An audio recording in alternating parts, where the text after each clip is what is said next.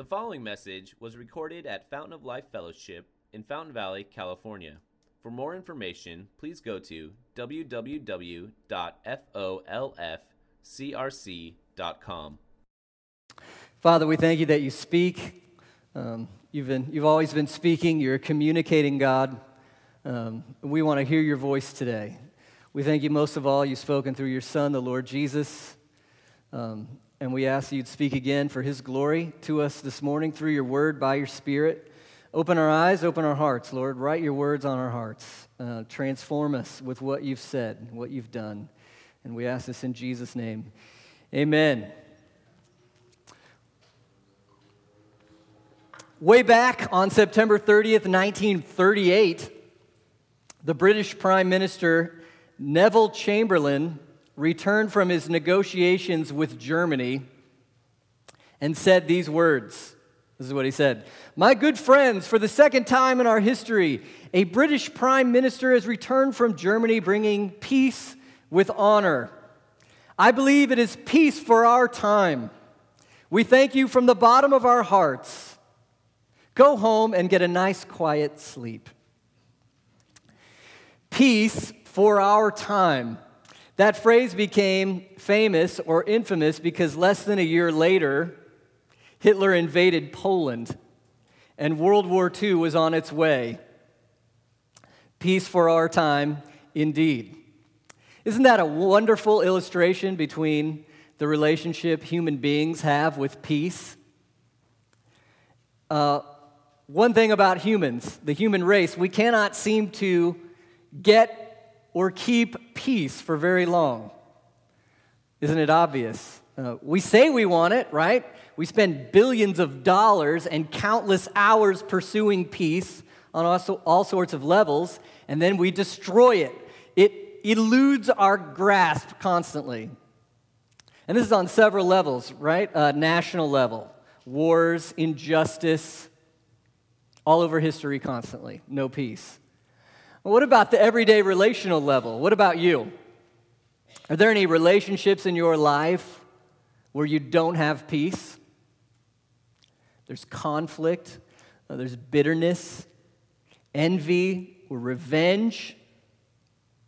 And that doesn't even mention the internal level. What, what just about your heart? Just your own heart and your own mind. Are you always full of peace? Are you ever plagued by anxiety? Fear, worry, doubt. We've been going through the Galatians 5 and its implications the last few weeks. And in there, in there, you'll remember the fruit of the Spirit. As we think about how much we don't have peace, isn't it amazing that Paul says the fruit of the Spirit is what? Peace.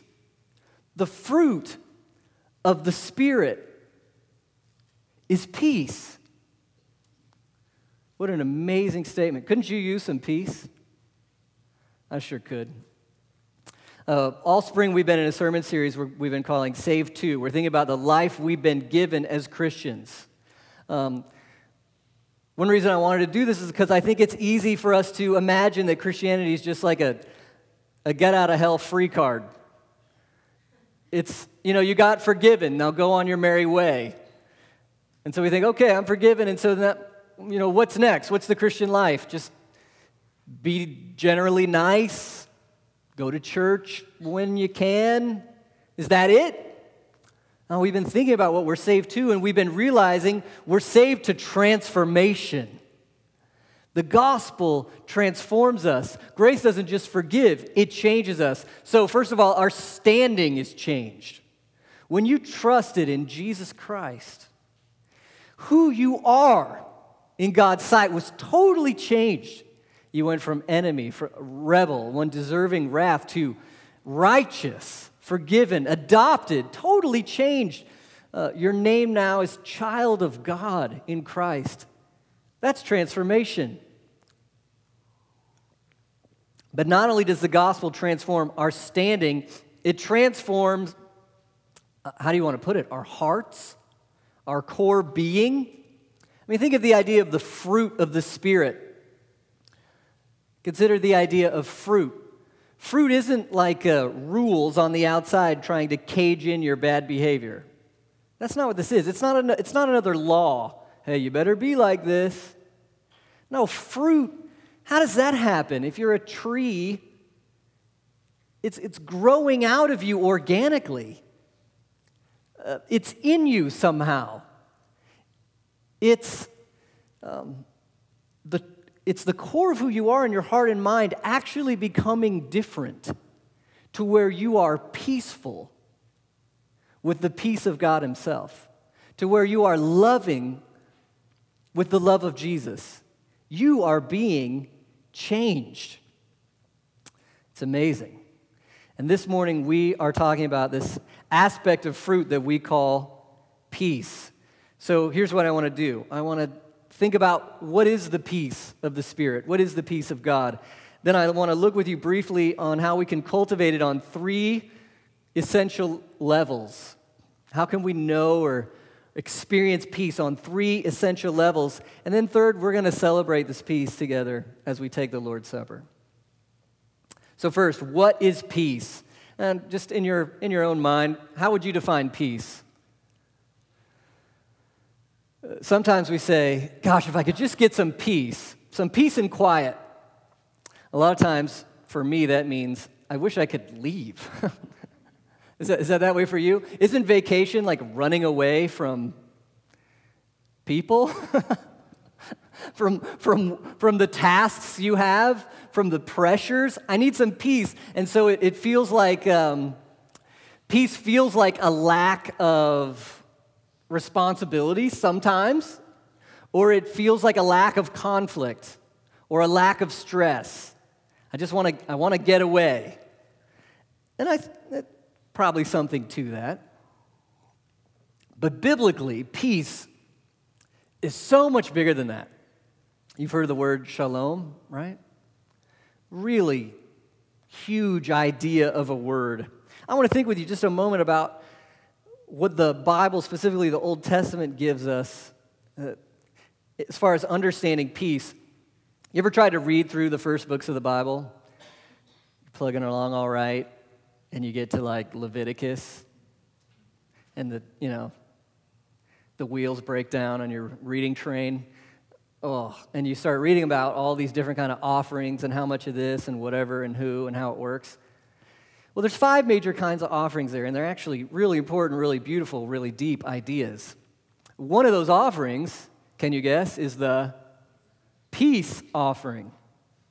And so, because I'm not an expert, I'm going to quote from someone who is, this is a quote from a man named Richard Averbeck. He is a Old Testament linguist and scholar, and this is what he says about the peace offering. I think we have a slide for that. This is what he says. The distinctive nature of this offering was the communal celebration of the worshipers, occasioned by the sharing in the meat of the offering.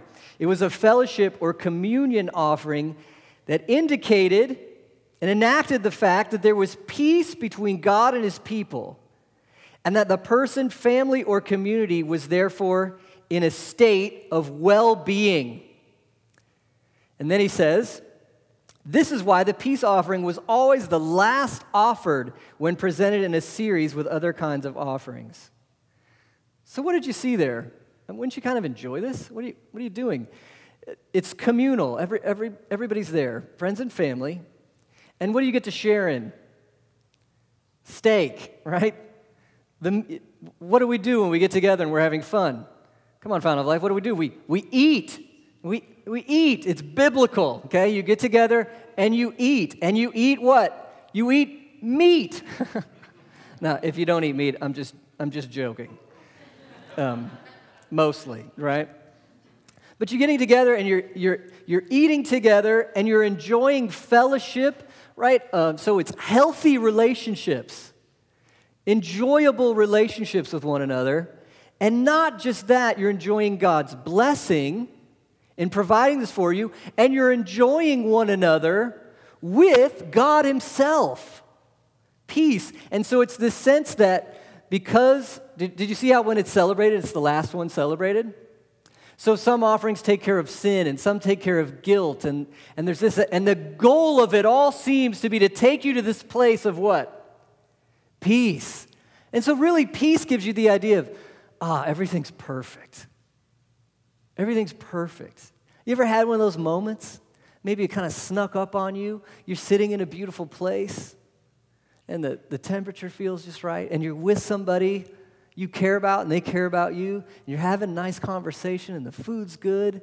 And just in that one moment, you, fi- you finally realized I mean, it's hard to come by these, right? You finally realize, oh, this is, this is it. I feel, I feel happy right here. I feel, and the biblical word for that is that's shalom. You're feeling peace, holistic well being. Peace is when all of life is whole and complete because of the favor of God and because of fellowship with God. So it's not running away from something, it's being in something that's nearly perfect. It's all total aspect well being. Look what Alec Motyer says about peace in the Old Testament. He's a scholar specifically in Isaiah. This is what he says Peace means fulfillment. Peace is well being and freedom from anxiety. In relationships, it's goodwill and harmony, the opposite of war. Towards God, it is the full realization of His favor. Doesn't that sound nice? Some peace. Uh, Cornelius Plantinga says this about the word shalom Shalom is the webbing together of God, humans, and all creation. So that's big, right? God, humans, all creation. Injustice, that's part of peace. Fulfillment, that's part of peace. And delight, that's what the Hebrew prophets call shalom. Shalom means universal, universal flourishing, wholeness, and delight. Shalom, and here's a good way to think of it shalom is the way things ought to be. The way things ought to be. Peace, then, you see, is when all of life is whole and complete because of the favor of God, God's love and His grace and fellowship with God. Doesn't that sound good? You want some? You want some peace? How much does this world need peace? We don't even get it, right? We need peace so badly. And you see right here, just from this offering, where, where do you get peace? Is peace something up you? Is peace something you and I conjure up? It's a huge idea. It, has to do with the idea of creation. Who made everything? God. And he made everything with a design for it to work right. And as it's working the way it's made, what is that? That's peace. That's holistic well being. So it includes justice, it includes health.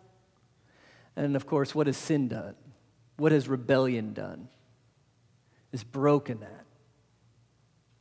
It's uh, messed it all up. But peace, peace is a gift that God gives. So even as we think of the fruit of the Spirit being peace, should you go out from here, grit your teeth, try harder, squeeze harder, and be like, be at peace, be at peace?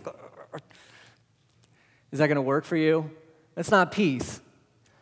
It's got to come from God and His grace. Peace is a gift that God gives. It's all of life, whole and complete because of the favor of God and fellowship with God. What are three areas we desperately need peace? Three areas to look at peace, the fruit of the Spirit being peace. One's vertical, peace with God. One's internal, peace in yourself. And the other one is horizontal, peace with others. So let's think briefly about those three. First of all, peace with God. I think you'll admit this world has a peace problem. There's a lot of reasons for that, but here's the core reason. Look at Isaiah 48 22. Strong words from the mouth of God, repeated twice in Isaiah, Isaiah 48 22. There is what? There is no peace for who? The wicked.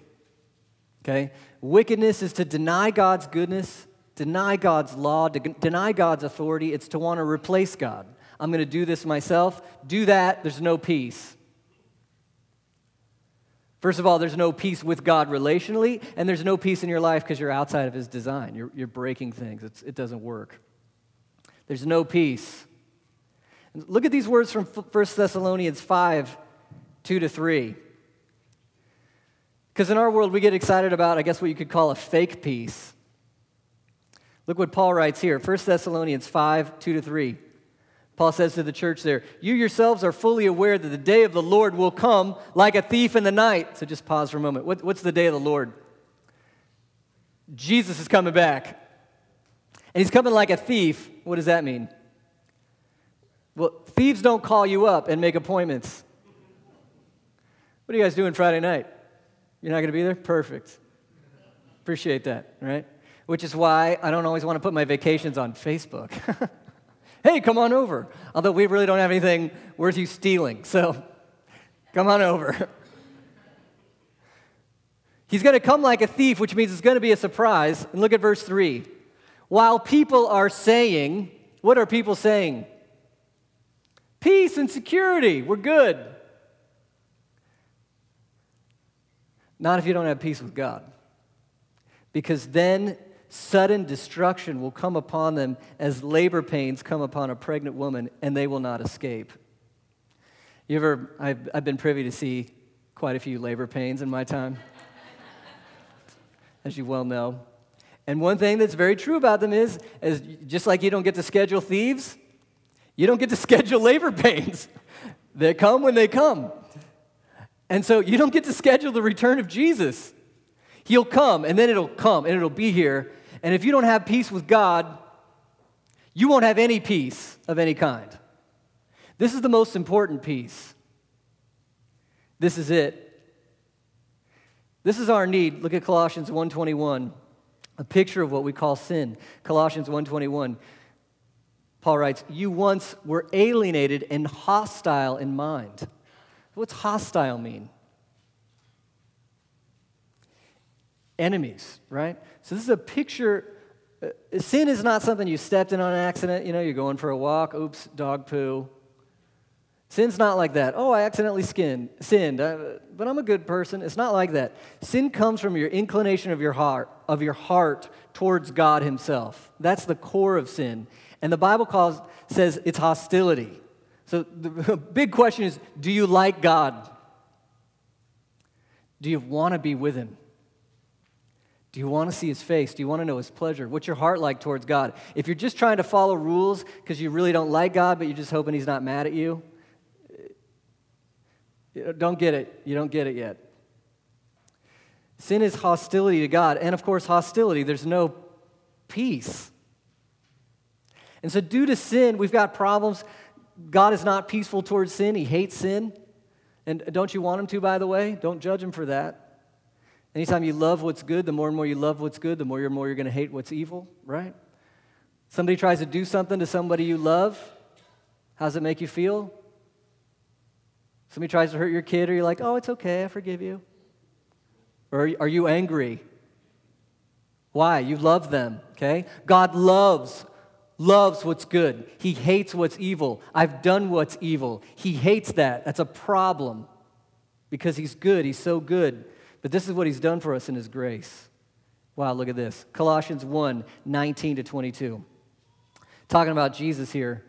For in him, that's Jesus, all the fullness of God was pleased to dwell, and through him to reconcile to himself all things, whether on earth or in heaven, making what?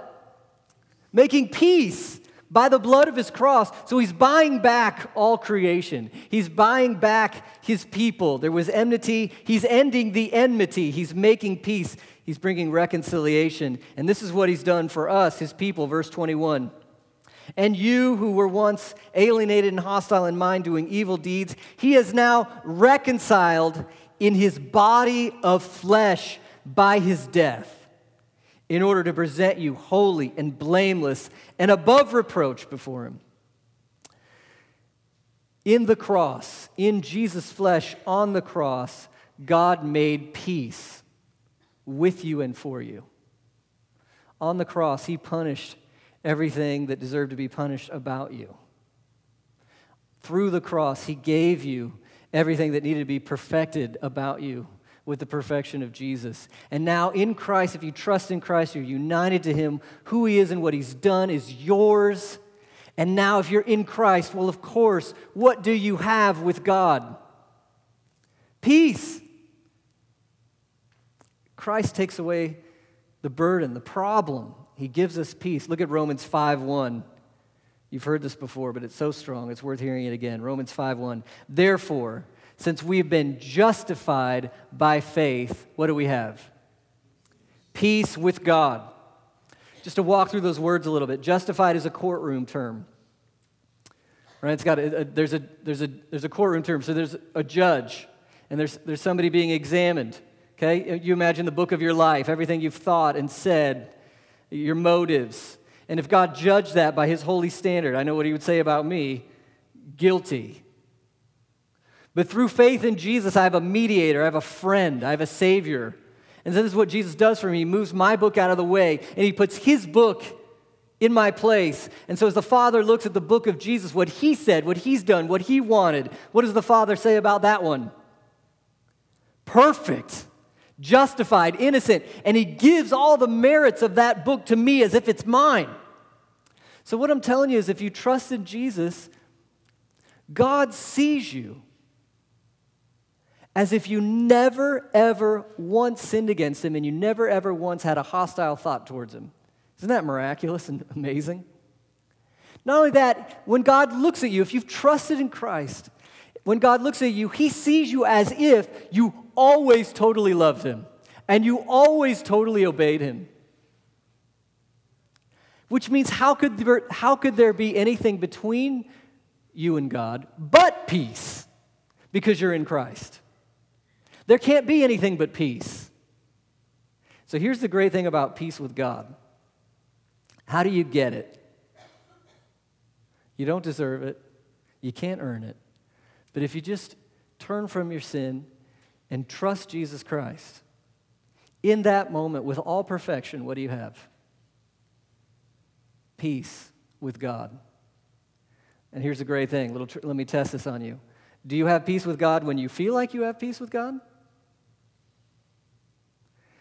Because this is a little tricky, right? Because we can use the word peace as a feeling. Justifiably so, right? How do you feel? Peaceful, okay? But peace is also a standing or a reality. Sometimes you could feel like you don't have peace with God. Maybe that's you. You feel condemned, you feel unworthy, you feel unloved. Um, you're looking at what you haven't done or what you think you should have done. You're putting some standard on your life, like if you were more successful, or if you'd been a, be- a better parent, or if you hadn't done that one thing. And so you're looking at that thing in your life and you're saying, that's disqualified me. So God doesn't like me, there's no peace. And I'm telling you, that's all a lie from hell. It's not true. If you trust in Jesus and you look to Him and what He's done to save you, I'm telling you right now, with all the authority of Jesus, you have peace with God.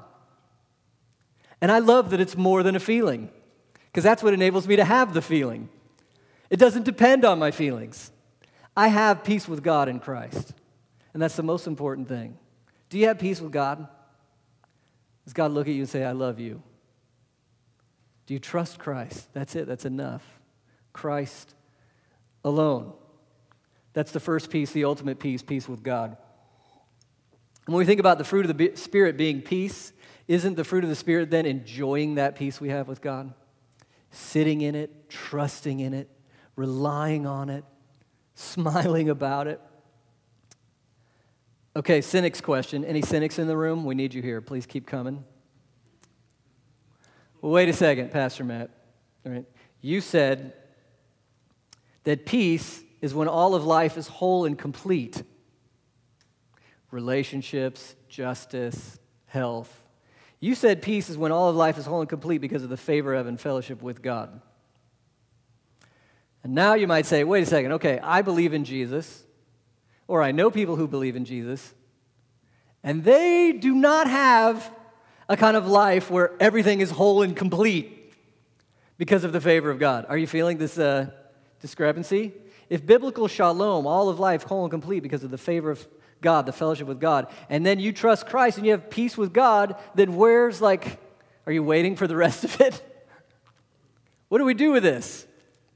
Good question. I'm glad you asked. Look at what Paul says in 1 Corinthians 10 11. He throws out these, uh, these ideas so quickly and you fly by them, but they really need to think about them. 1 Corinthians 10 11, he says, The Old Testament was written down for whom? our instruction, and then he says this idea about us. These are people who believe in Jesus. The Old Testament was written down for our instruction, on whom the end of the ages has come. So that's you. Okay? The end of the ages has come. What does that mean? I got to go fishing with my dad once in the Everglades, and we went fishing in the place where the fresh water mixes with the ocean water, which is a great place to fish. Um, I caught my biggest fish. It was a six foot bull shark. And if you want to hear the story, I'll tell you. I'm, I'm not even lying. I'm not lying. But there's this mixture, right? The fresh water's coming in, and there's the salt water, and then there's this great place to fish where it's both. Okay? This is really important for you to understand in your Christian life. You are two age people. Okay? You've got one foot in this present age, which is not a peaceful age, is broken. It's a mess. Okay? And that peaceless age, it's scarred you, hasn't it? You're not exempt from this. It's, it's had its way. But, see, remember when Jesus came and he would say things like, the kingdom of God is here? See, the next age has broken in in Jesus Christ. It's broken in. He came in. And then for those who, see, for those who trust Jesus, you have, you have kind of the next age inside of you, even before it's re- really here in fullness. The next age, it's what we call heaven. Don't think of being naked in a diaper with wings, shooting arrows, flying through the clouds. I used to think of that as a kid, and I was like, I don't want to go there, but it's better than hell. Don't think of that. Heaven is a new planet. Okay, you like, does this planet have some good things to offer? It's pretty sweet, actually, even though it's broken. You get a new planet. You're to get new bodies. You like having a body? Well, you're always to have one. You're to get a new one. You guys look great, but you're to look even better. And you're never to get sick. You're never to die. It's never to end. And guess what it's to be known as? The age of peace, where truly and perfectly all of life will be whole and complete because of the favor of God and with the fellowship of God. Perfect peace. Are we there yet? No. But do we have the appetizer? Do we have the start of it in us because of Christ? And the answer is yes. The fruit of the Spirit is peace, which means you in your heart, in your mind, you as a community are the appetizer for one another in the world about the next age that's coming. We can have a supernatural, heavenly peace in our lives and in our relationships that should tell everybody about what's coming in heaven. Do you see that? You're the introduction to the next age. And so, You've trusted in Christ. You have peace with God. Is all of your life whole and complete? No. But is God working all things in your life for good? Yeah. Is He reordering how you love and how you think and how you live? Yeah. Have you, have you ever been at a church service that you just loved? The Word of God spoke to you, you felt the love of one another, you sang songs that meant something to you, and you said something like, I had a little taste of heaven today. I've heard that from many of you before. I had a, I had a little taste of heaven today. You did, actually. It was peace. So, because of what we have in Christ, now we're thinking about internal peace, you can enjoy peace in your heart. So the internal peace of the Spirit is the, ex- is the sense or experience that everything is good. You have shalom, even when circumstances and fears are screaming at you that they aren't. You have the blessings of the next age while you suffer in this one. Do you see? You have peace while you wait for it. Tim Keller describes internal peace like this confident trust in the wise rule of God over your life. Do you have confident trust in the wise rule of God over your life? Can you? Uh, Trust is really the idea. Does God love you? If you look at the wrong circumstance on the wrong day, what might you conclude? No, He doesn't. What if you look at the cross? Does He love you? What if you look at what He's promised you? Does He love you? Can you trust Him? It, it's easy to get mad at God for letting bad things happen. I think we've all been there. If you haven't, just wait longer. Um, you know you need to doubt your doubts sometimes? If God's big enough to be mad at because he didn't rule the world the way you wanted him to, is it also possible that he's wise enough to have ideas about what he's doing that you don't understand? Course it is. Of course it is. And he's shown his heart for you in Jesus. He's given you a son. He's going he's going to make you heir of all things with Christ. You can have peace in your heart. How do we cultivate this? I think that's the hard part. Look at Philippians 5. I got a slide for this one. Philippians, or sorry, Philippians 4, verse 5. Paul says, The Lord is at hand. Oh, isn't that great? He's near. So then here's your, here's your, I know this is all your favorite verse. Verse 6, right? Do not be anxious about what? This is another one of those, oh, come on. Come on. But I got to tell you, he's not writing this from his ivory tower with his gold, you know, Rolls Royce down at the bottom because he's a TV preacher. It's not Paul. He's writing you from a Roman prison. He's not joking. Don't be anxious about anything. What do you do when you're anxious? In everything by what? Prayer and supplication with thanksgiving. Pray. Are you, are you missing the peace of God? I bet you're not, perhaps. Praying like you could be. And enjoying the presence of God and His promises. Let your requests be made known to God. Verse 7 What's going to come? It's a promise. It's, not right away, but it, it's going to come. The peace of God will come. And what will it do? It surpasses all understanding. So here's the two age thing you're experiencing the troubles of this age while you're feeling the peace of the next one. And you're going to be like, this doesn't make sense. I shouldn't be feeling this peace. You ever had that before? I'm at peace, I shouldn't be. The fruit of the Spirit is peace because of the kindness of God. So you got to pray. Another thing you need to do is you need to meditate. And you're like, I don't know how to meditate. And I'm telling you, if you're ever anxious, you absolutely know how to meditate. Because what are you doing when you're anxious? You're turning an idea over in your head or in your heart about how bad something's going to be. 75% of the time, it doesn't actually happen. I can't prove that exactly, but that's about right.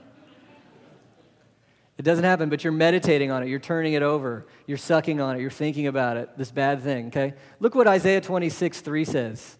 Powerful stuff. And again, Isaiah, he's not in his mansion rocking it as the Old Testament prophet full of money. He's going through exile. Isaiah 26, 3. You keep him in what? Perfect peace, whose mind is stayed on you because he trusts in you. If you trust God, where should you put your brains? On him. On him. Trust in the Lord forever. He's a rock. Romans 8 6. To set the what? Mind on the flesh. The flesh is that selfish inclination against God that wants only what the world gives. It can't see any further than that. To set the mind on the flesh is death, but to set the mind on the spirit is what? Life and peace. So, because we have relational peace with God through Christ, we can enjoy internal peace by the Spirit. As we walk with the Spirit, we're led by the Spirit, relying on the presence of the Spirit, trusting in the gospel promises of the Spirit, we can enjoy peace. Peace with God, internal peace. Also, so important, relational peace with one another. The fruit of the Spirit is peace. In Galatians, Paul Paul says, you guys should quit devouring one another. this, they're super religious and they have this atmosphere of like cannibalism. And I don't think it's literal, right? They were just walking up and biting each other. It was, it was how they treated one another, it was their words. So, isn't the fruit of the Spirit being peace? Oh, a huge part of this is what? The horizontal community aspect. And this is the text we read this morning. Look at Colossians 3 15. And let the peace of Christ do what? Rule in your hearts, to which indeed you were called in one body, and be thankful. You were called in one body. You heard of this before? The church is the body of Christ. It's not the building, it's the people. You're called in one body. Listen, if I've trusted in Jesus Christ and I'm united to Him by grace through faith, that's it. And you did the same thing. By grace, through faith, that's it. We may have hard knuckles on some differences we have, but in the end, guess what? If I'm united to Christ and you're united to Christ, what does that mean about the two of us? We are united to Christ. The church, we are united to Christ. So, you know, people say, why are there so many wars out there among denominations? And that, that's a big question with lots of answers. People say there's no peace, and I actually want to say, you know what? There actually is peace. Okay, back to this. Remember, do you have peace with God through Jesus Christ even when you don't feel like, feel like it? Yeah. Do you have peace with other brothers and sisters in Christ even when you don't act like it? Yes. The wall's been broken down. You are spiritually, ontologically, metaphysically, okay? Just throw big words at you to impress you with this. You are one through Christ. And so, because we have that peace, so because I have peace with Christ and I should live like it, I have peace with you, you have peace with me in Christ, and we should live like it. That's why Paul says in Colossians 3:15, "Let the peace of Christ do what? Rule. It's already there. What do we need to do? Let it win. Let it win. It should peace and unity should should be a huge passion for us. A huge passion. When we make decisions, it should be like a number one goal. Now, of course, there are boundaries on the Christian faith, so it's like if you're like, I don't think Jesus is God and I don't think he died on the cross, look, I still love you, I want to be your friend, but I can't share like spiritual fellowship with you on that because I do, right? So, so we're not talking about sell off doctrine so we don't have arguments. That's not, that's not what we're talking about. We're talking about in community life, because we're in Christ, serve one another, love one another, honor one another, work for peace. Look at what Paul says in 2 Corinthians 13 11. Summing it up, it's a painful letter for him. This is what he says Finally, brothers, rejoice. Aim. Aim for what? Restoration, that's peace. You have a broken relationship with somebody in here, you gotta go, you gotta want it restored. And you're like, I don't know, it's too hard. What did Jesus, wait, what did Jesus do to restore his relationship with you? What did he do? He gave, he's, he gave it all up to have you. Be restored to one another. Aim for restoration. He also says, comfort one another. Be a vessel of peace to one another. When, when one person's suffering or anxious, the other one comes and mediates Christ's peace. Aim for comfort one another. And here's a hard one. What's the next one? Aim for restoration, comfort one another. And oh, yeah, agree with one another. Isn't that a funny command? What do you do? What do you do? Say you're a Republican and I'm a Democrat. Um, say you have this view, I have that view. Say you have this preference, I have that preference. And Paul goes, agree with one another. But we don't. What do you do? You are working for every possible way to find the most important common ground and base your relationship on that. And that's always Jesus Christ. And so you're going to leave the secondary issues where they are secondary. And you're going to make the most important things what they are the most important. And you're going to work for peace. And you're not going to let yourself be bitter or judgmental towards people who have different opinions than you. Okay? We're all somewhat inconsistent in our view of how life should go as far as it goes with Jesus. And we need grace for one another for that agree with one another, live in peace, and the God of peace will be with you. Romans 14, 19, what should we pursue? Pursue what makes for peace, mutual upbuilding. Okay, look at this one. What about the other side? Titus 3:10. How, how big is God on peace in the church? Titus 3:10. As for a person who stirs up division, What do you do first? Warn them once, and keep stirring up division. Then, twice, they keep stirring up division. Then what do you do? Have nothing to do with them. What? That's how big peace is in the church. You're going to go into God's place and break down peace intentionally, continually, without repentance. Look at verse 11. Knowing such a person is warped and sinful, and what's that last one? He is self condemned. So if you intentionally make discord in God's family, repeatedly, without repentance, you're saying to yourself, I'm not even a Christian. Self condemned. That's how big peace is.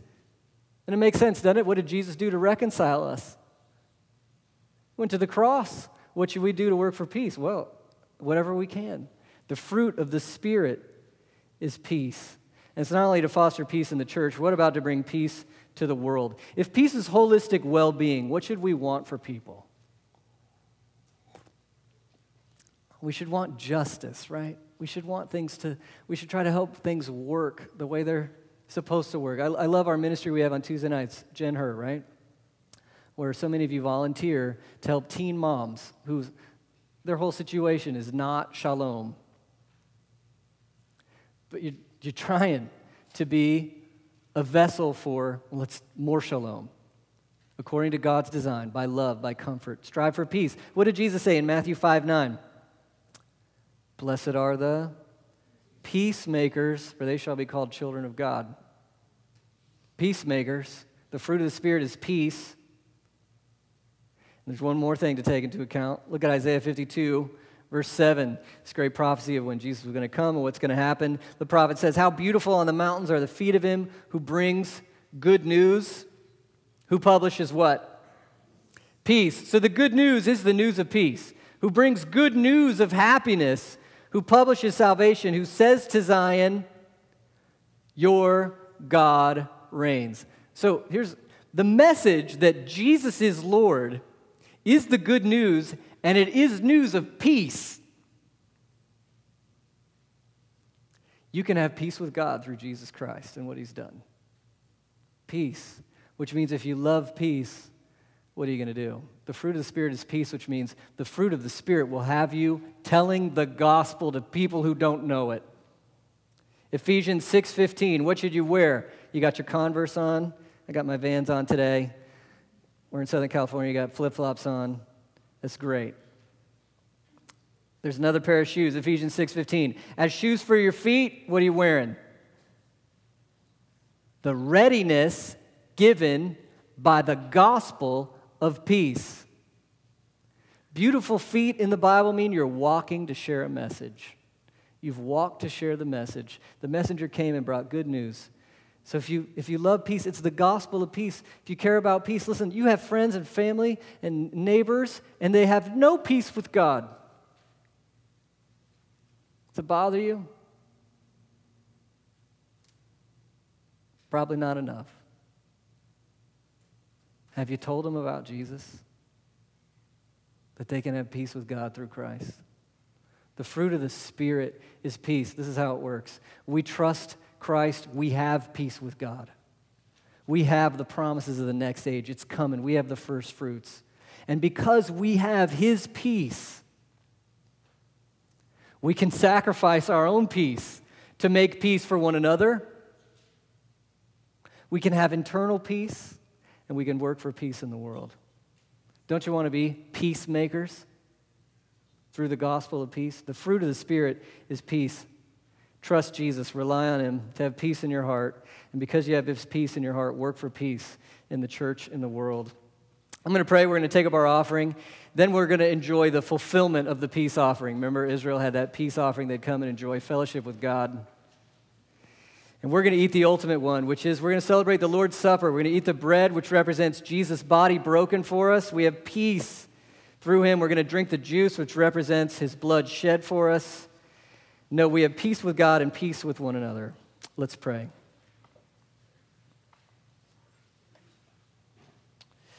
Father, thank you for giving us the gift of your peace, and I pray that each one of us in here would feel it in Christ. Your peace, knowing that we're loved by you. uh, we're right with you, not by what we've done, but by what Jesus has done. Uh, he's enough. Give us that gift. And then, Lord, as we face uh, living life in this age, give us peace in our hearts, Lord. Help us fight that anxiety and to turn our minds to you, our hearts to you in prayer and meditation. Give us peace in our hearts. And Lord, give us peace in our, in our churches and in our world. Lord, help us to work for peace and unity together, forgiving one another, reconciling with one another, blessing one another. And help us to work for peace in this world, to work for justice, Lord, and to preach that gospel, the message of peace that you've done everything necessary to bring us back to God. We praise you for this, give you glory for it, and uh, we're so thankful we can be here to worship you for the peace you give us. We pray this in Jesus' name. Amen.